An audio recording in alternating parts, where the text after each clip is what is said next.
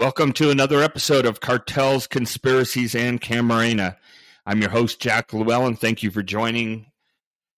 This is the 25th episode of this podcast. And I'll be honest, when I started this a few months ago, I didn't really see a path towards 25. Um, but I've been thrilled with what we've done so far. I think we've uh, shed some light on some interesting issues. We've looked at things in a different way. We started off saying that we wanted to apply some strict intellectual rigor to the analysis of the Camarena case, to those who have tried to profit off the Camarena case, and and other issues surrounding the cartels and the drug trade in Mexico. Um, so I'm happy with the 25 that we've done. Looking forward to the next 25 and the 25 after that. I'm happy to report that we get bigger every week. People keep joining, uh, which I certainly appreciate. So everyone who's listened in, liked it, and come back, thank you. Everyone who's listened in, liked it, and made a recommendation to somebody else, thank you very much. Appreciate it. We're going to keep trying to do good work uh, appreciate everyone's comments. Um, I've received several comments from viewers or listeners, all of whom have been um, very helpful and, and, very nice and generous with their their thoughts and their time, and that's also appreciated. Uh, also, want to thank Art Fontes for joining us last week to talk about some issues uh, currently going on in Mexico. We're going to have some more guests uh, in the next few weeks and try to go a little bit, you know, uh, back and forth, not necessarily week after week, but to intersperse our discussions of the case um, and uh, you know the continued investigations into the Camarena case and some of the offshoots of it, with some more discussions from some experts in, in the field and things. So uh, look forward to to those coming up. All right, what are we going to do today? First of all, we're going to start talking um, a little bit about the Caro Quintero extradition situation, what's going on there, and specifically about a couple of things that have happened recently that may or may not be related to Caro Quintero and his potential ex- extradition. Then we're going to look at what are facts.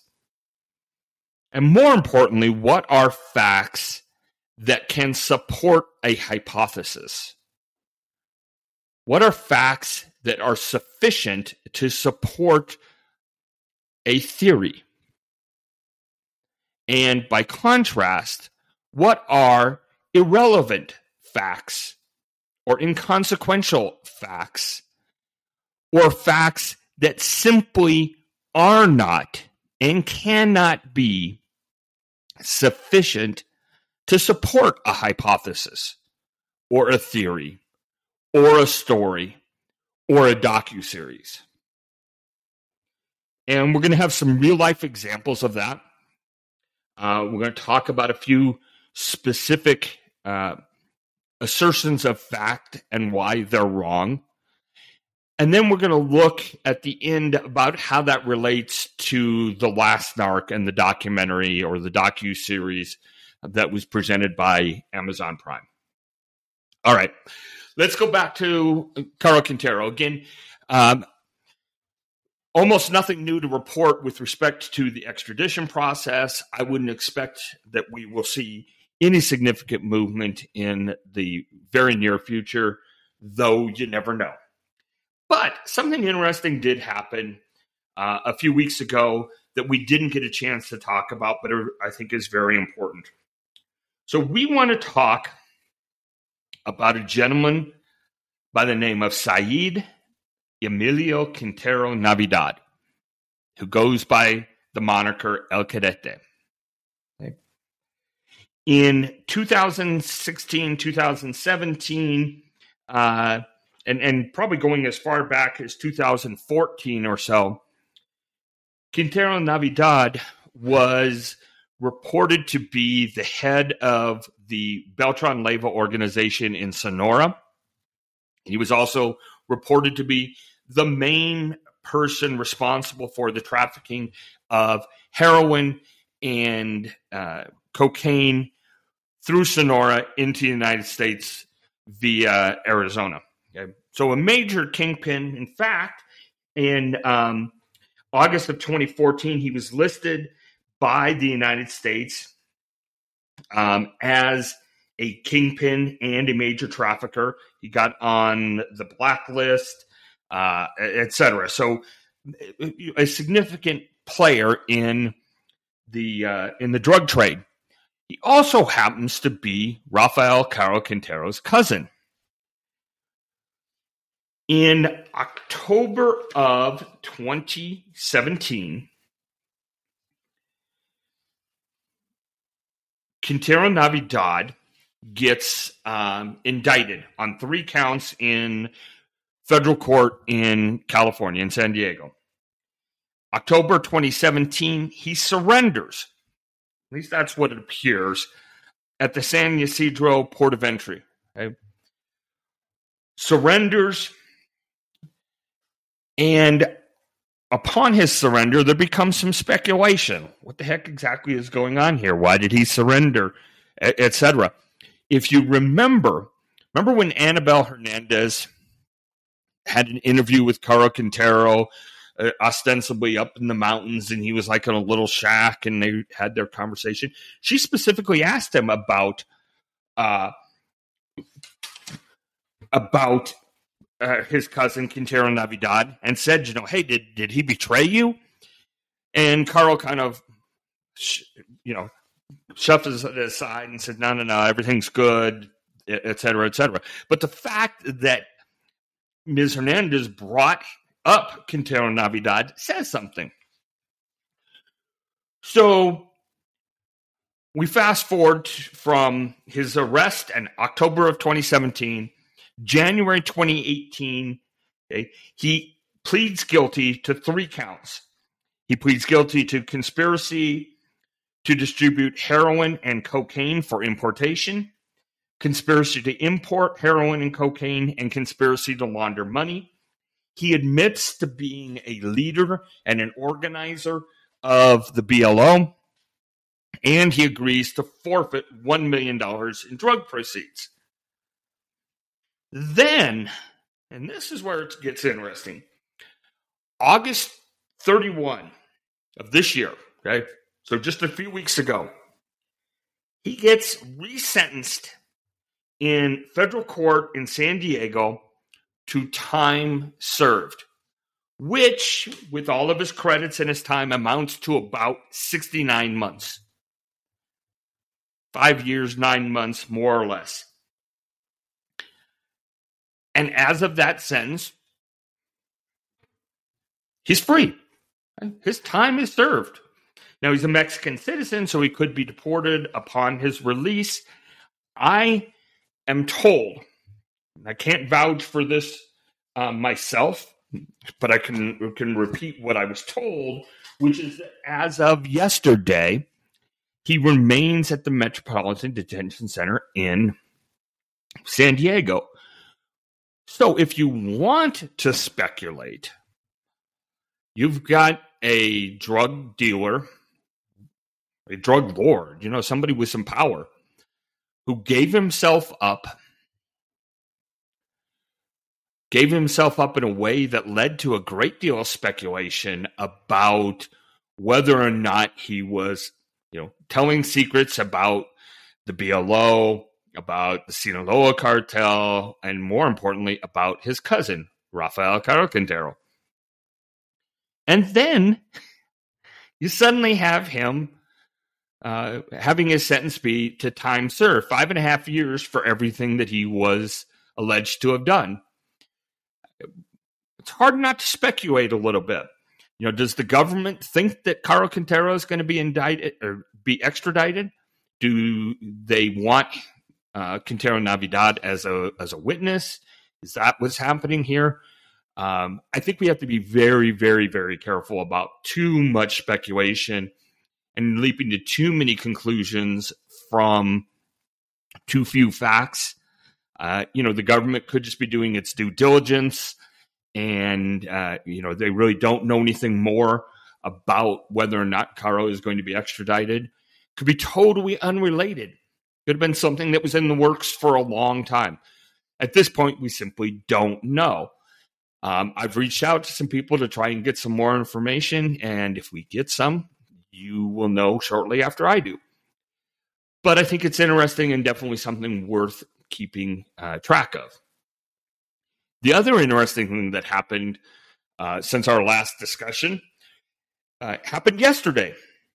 And Miguel Angel Felix Gallardo, 76 years old, in bad health, been in prison for the better part of 30 years, uh, had recently been in the hospital, according to Mexican press reports. He was granted home arrest by a district judge in Mexico.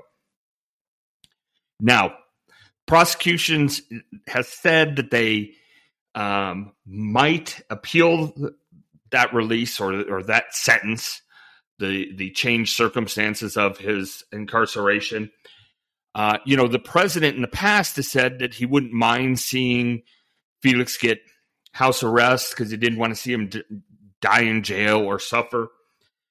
We've talked in the past about the fact that it was a little bit uh, there was some incongruity with the fact that Ernesto Fonseca had been on house release for several years. That at the time we were having the discussion, Caro Quintero wasn't in jail, and that Felix Gallardo was the uh, the one who was still in jail, and maybe had suffered the most of the three. When, in my mind, and as we've discussed at length, of the three, he probably had the least to do with anything related to the kidnapping, torture, interrogation, or murder of Agent Camarena if he had anything to do with it. So the fact that uh, he was granted house arrest, given his health, given uh, you know the time that he served, etc., doesn't come as a huge surprise. Now, what does that mean for our knowledge base um, for the prosecutions probably nothing in my mind um, and i say probably nothing because i don't think that there's any reason to believe that felix is suddenly going to start talking to reporters going to start talking to uh, the mexican government the us government and divulging you know facts about what happened in 1985 that that haven't come out before. Uh, I, I, just don't see that for a whole variety of reasons. Could be totally wrong. Remember, I'm the guy who said that Caro Quintero wasn't likely to be picked up anytime soon. I think I said that a week before he, he was actually picked up. So we don't really know, but it is interesting. Uh, and and you can assume that there's not a great deal of love lost between Felix Gallardo and Caro Quintero. How does that play out, if at all? I don't know. Um, and it may well be, frankly, that um, Felix's health is much worse than we even know, and there is a reason or a desire to have him die at home as opposed to in prison.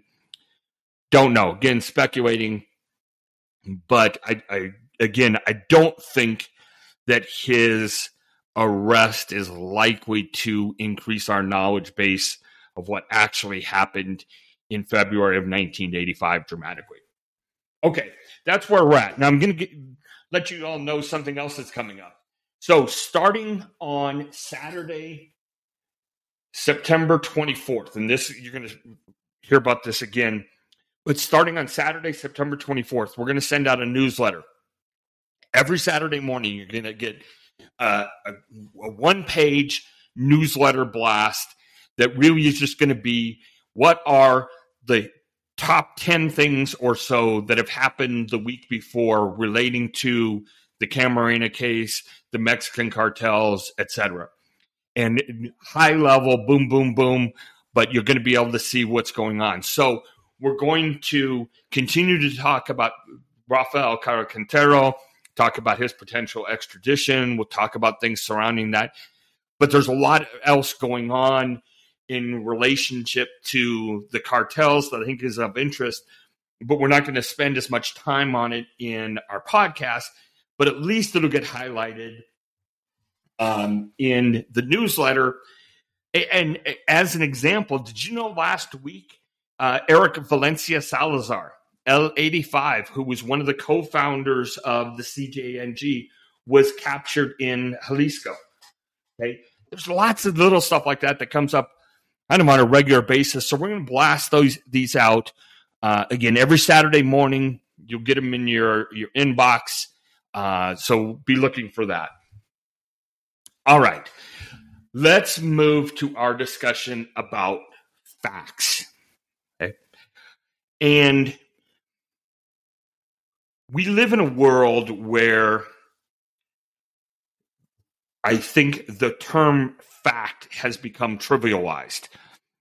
Not only in the sense that, you know, we have politicians and supporters of politicians who talk about alternative facts um, that talk, you know use the word facts in a loose non-precise manner and we're going to try to avoid that today so let's talk about the definition of facts.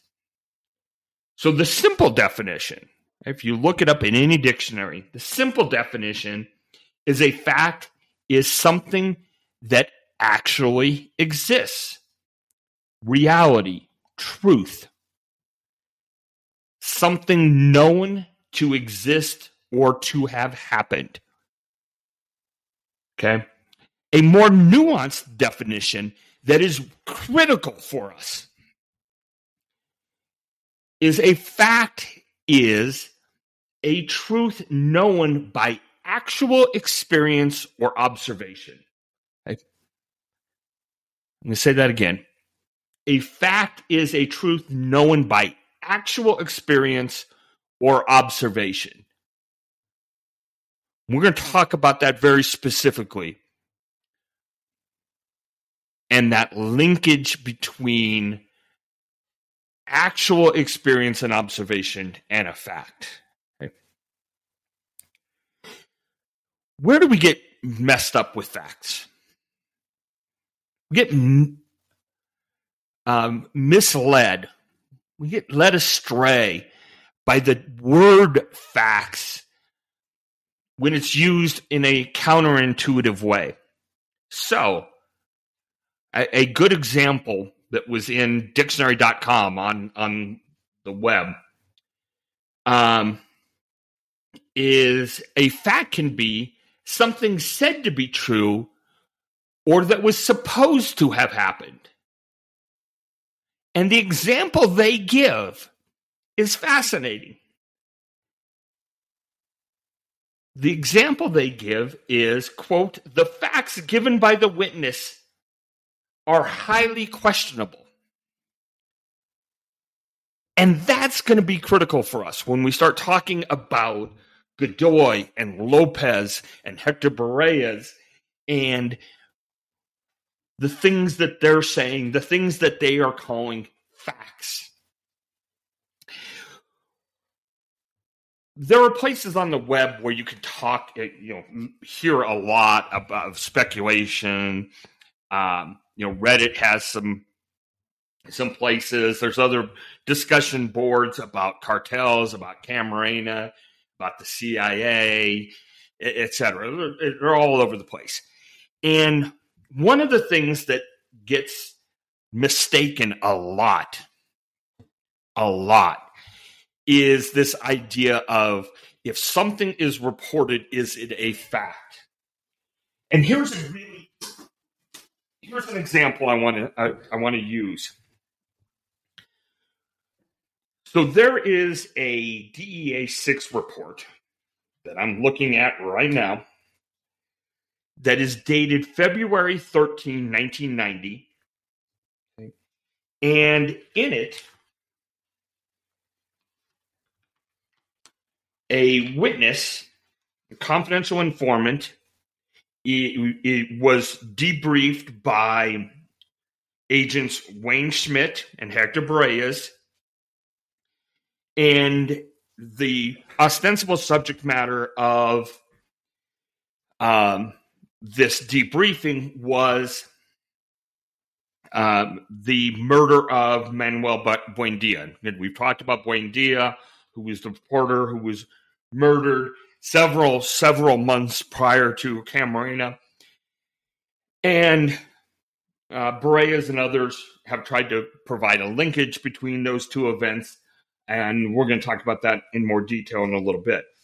But if you go way to the back of this thing, um, there is a um, go back. You're on page six of seven, and there's a discussion that somebody in 1990 um, says that they had been told that there was a ranch in the um, Veracruz area that was being used by the CIA. Okay, we're not going to talk about Uh, all the details because it's really not that important. But 1990, interviewing a witness who says, I was told by somebody else that there was a ranch in Veracruz and that it was being used by the CIA.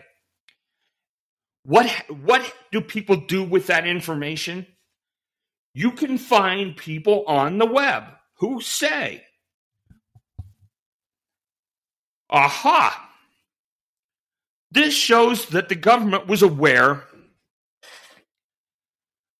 of the activities of the Contras and the CIA on Rancho Veracruz, which was owned by Rafael Caro Quintero. And nothing could be further from the truth.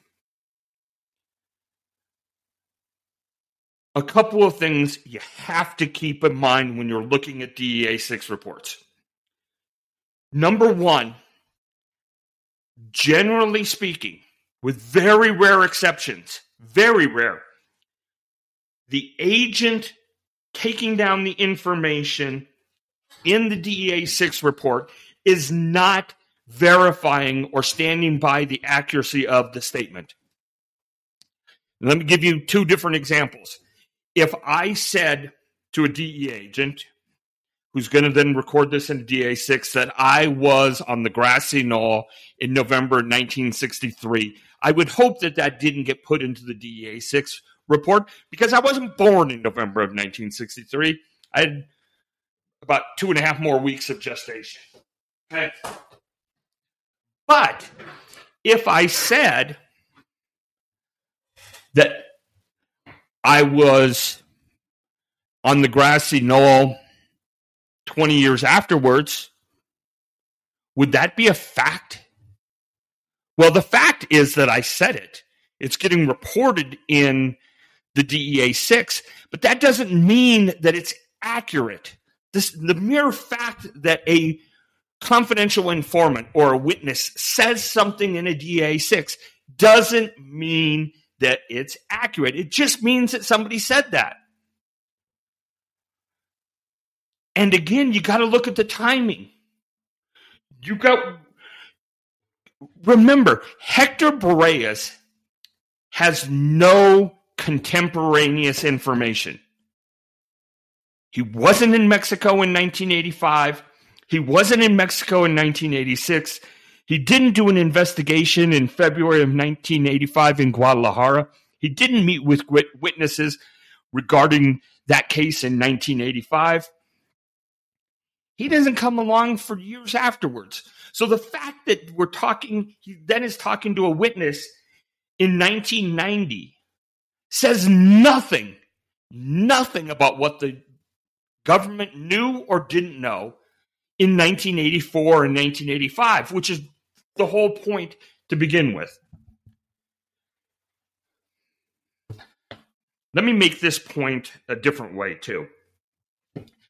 There's a book that I've mentioned a few times, and if you um, have read my book, you know that I discuss it in there. And it's called Eclipse of the Assassin of the assassins. Um, it's written by Russell and Sylvia Bartley, um, who are husband and wife. Uh, Russell is a um, former professor at the University of Wisconsin uh, in Milwaukee. Uh, Sylvia is a historian. Uh, she worked for a um, as a photojournalist in Mexico. All right, they wrote a book that started off about the Buendia case. Okay, um, and they try to make a linkage between the CIA and Buendia's assassination, etc. There comes a point in the book when, in my opinion, and again, um, I you know the the amount of research and work that went into the book is extraordinary. I disagree with a lot of their conclusions. Frankly, they take some pot shots at people that I consider mentors and friends that I don't agree with. Um, but a lot of work went into it, not disparaging that, but they come to some conclusions that I think are just wrong, but more importantly, wrong because of what they rely upon. And that's where we get back to this discussion of facts. So,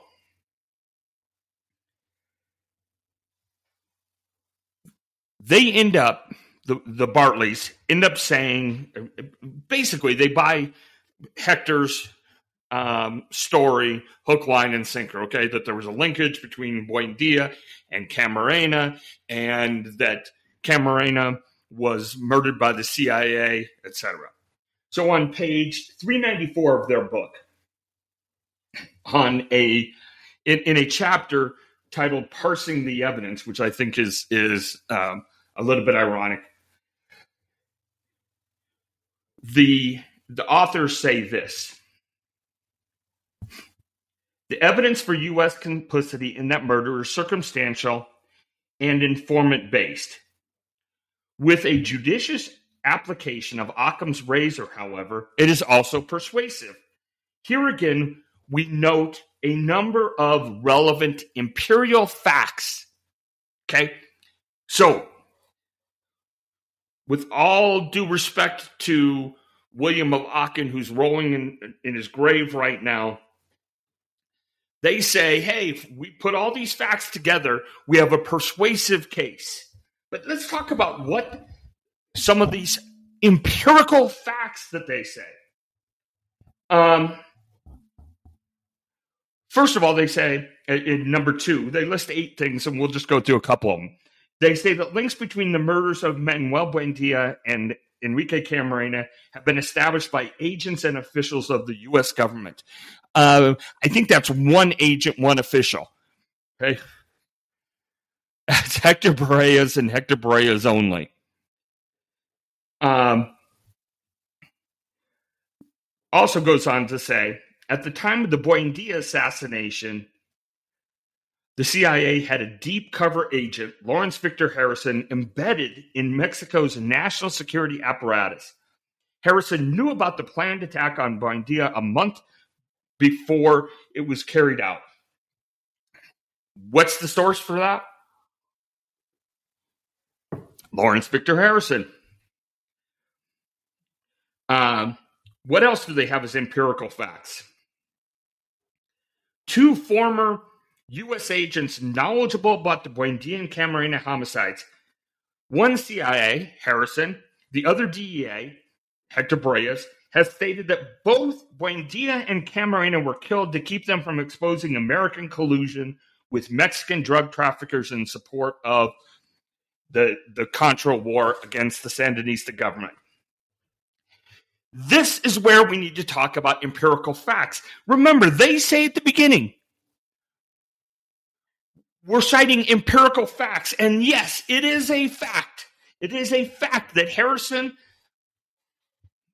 at least in part, and for sure, Agent Berrellez said, yep, this is why Camarena was killed.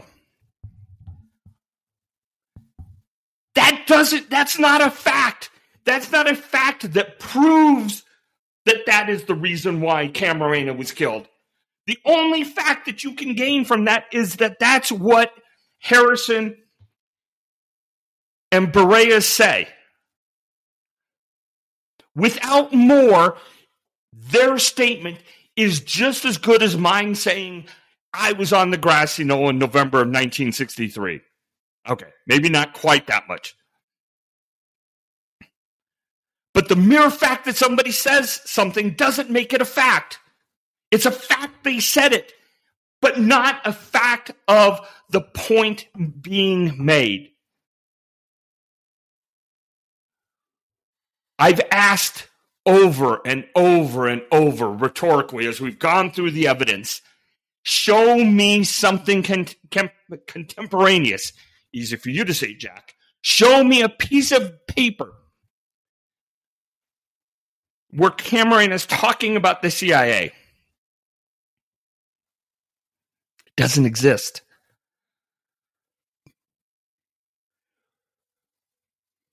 We can go to the next one. Um, former DEA agent Hector Berrellez has stated that Camarena traced Guadalajara drug money to U.S. and offshore CIA bank accounts that Camarena was interrogated under torture to learn who his sources were and that he was killed to prevent him from revealing what he discovered. Berrellez also stated that Camarena had been in contact with Manuel Buendia. Once again, that says nothing. Great, Berrellez said it. So what? That is not an empirical fact. An empirical fact would be here's a document that Camarena wrote in 1984 or 1985 that says, hey, here's this connection. That would be an empirical fact. The fact that Berrellez says it years after the fact with no support is not a fact.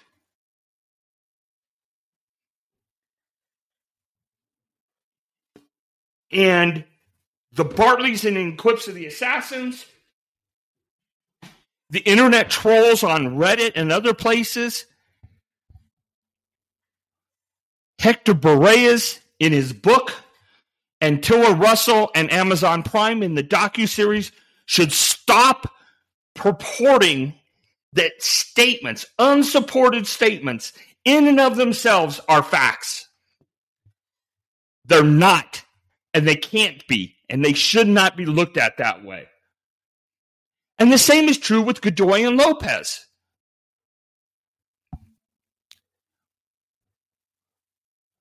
Let's think about this for a second. We've talked in the past about Lopez Romero saying that he was involved in the actual abduction of Agent Camarena. Okay, that he was outside the American consulate, helped to put Camarena into the Atlantic car and drive to Lope de Vega.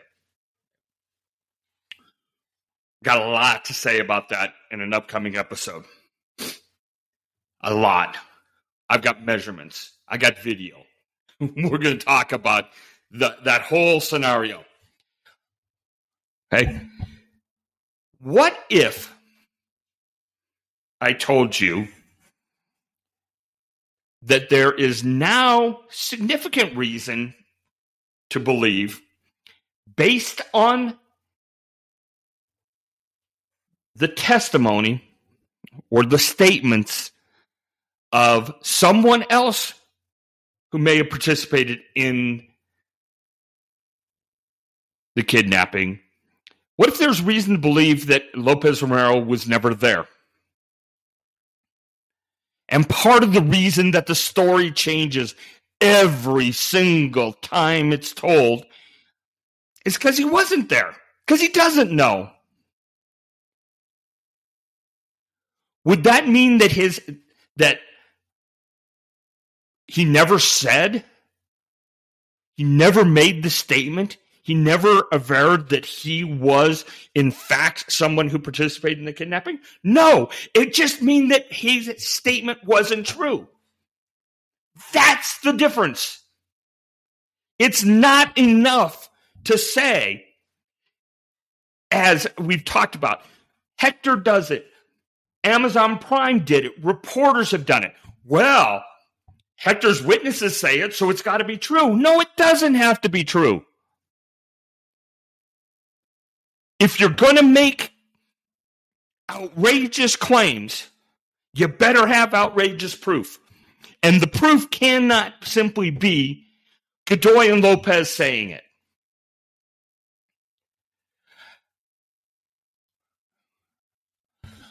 Uh, I, I, was was thinking about this the other day, trying to think of how how else to to direct this, and I started thinking about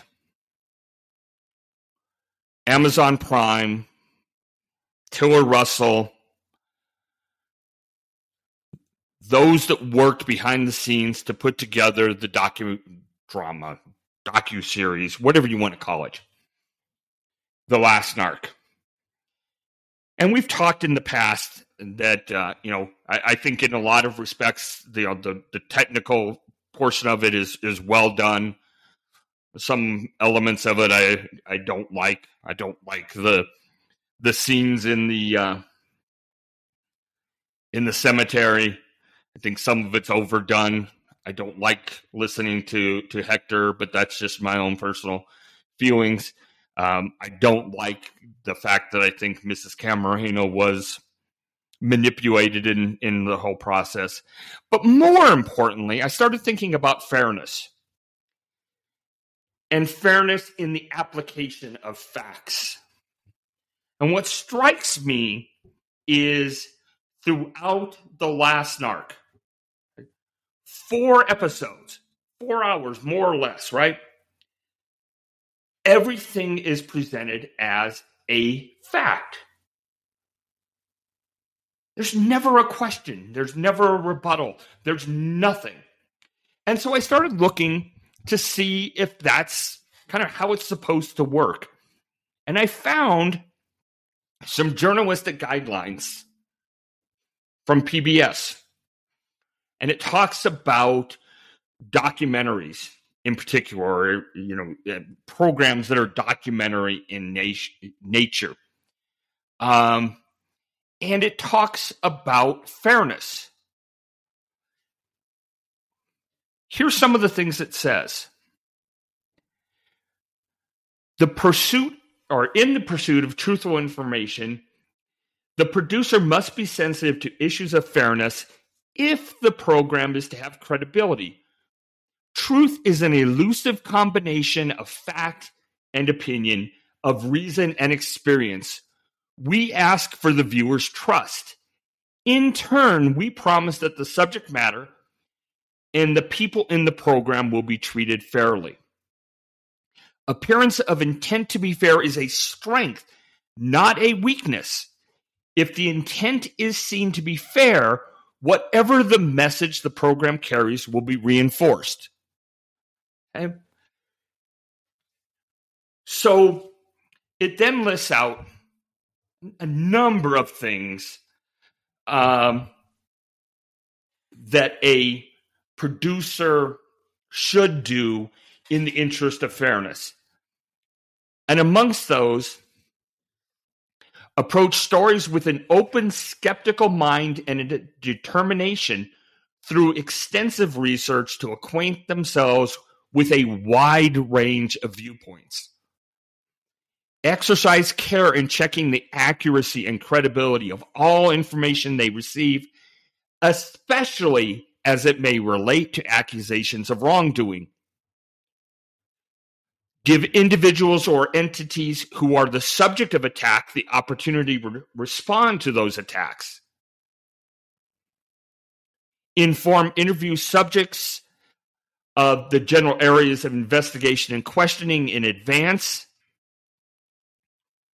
Try to prevent the significant facts a viewer to would need to understand what he or she is seeing always be prepared to assist in creating or, or in correcting errors. And then two things that are super important with respect to the last narc. When there are conflicting viewpoints or opinions on subjects treated within a journalistic program, fairness does not require that equal time be accorded to conflicting opinions. However, it does require the acknowledgement and responsible statement of those conflicting opinions. In matters of fairness, there is one specific requirement. All producers must have a fact checking procedure at the completion of the program. Producers should be prepared to show and cite their sourcing or sources in a fact checking document or annotated script. I ask you, any of these things, did any of this happen with respect to the last narc? Is there any evidence? Is there anything presented, anything at all, that presents any alternative viewpoint? Is there anything presented in the last narc that would lead the average viewer to believe that reasonable people could differ? That there are those who are knowledgeable who would say, no, Felix Rodriguez was not at Lope de Vega. No, the CIA was not involved in Agent Camarena's abduction. No, the CIA was not involved in the interrogation of Agent Camarena. No, Jaime Kuykendall did not take money from the cartel. Is there anything in there that suggests that anything but what's being said is a fact. And yes, that's a rhetorical question because we all know what the answer is. I started this off by saying we live in a strange time where facts aren't facts. I, I hate, hate, abhor um, the the phrase fake news.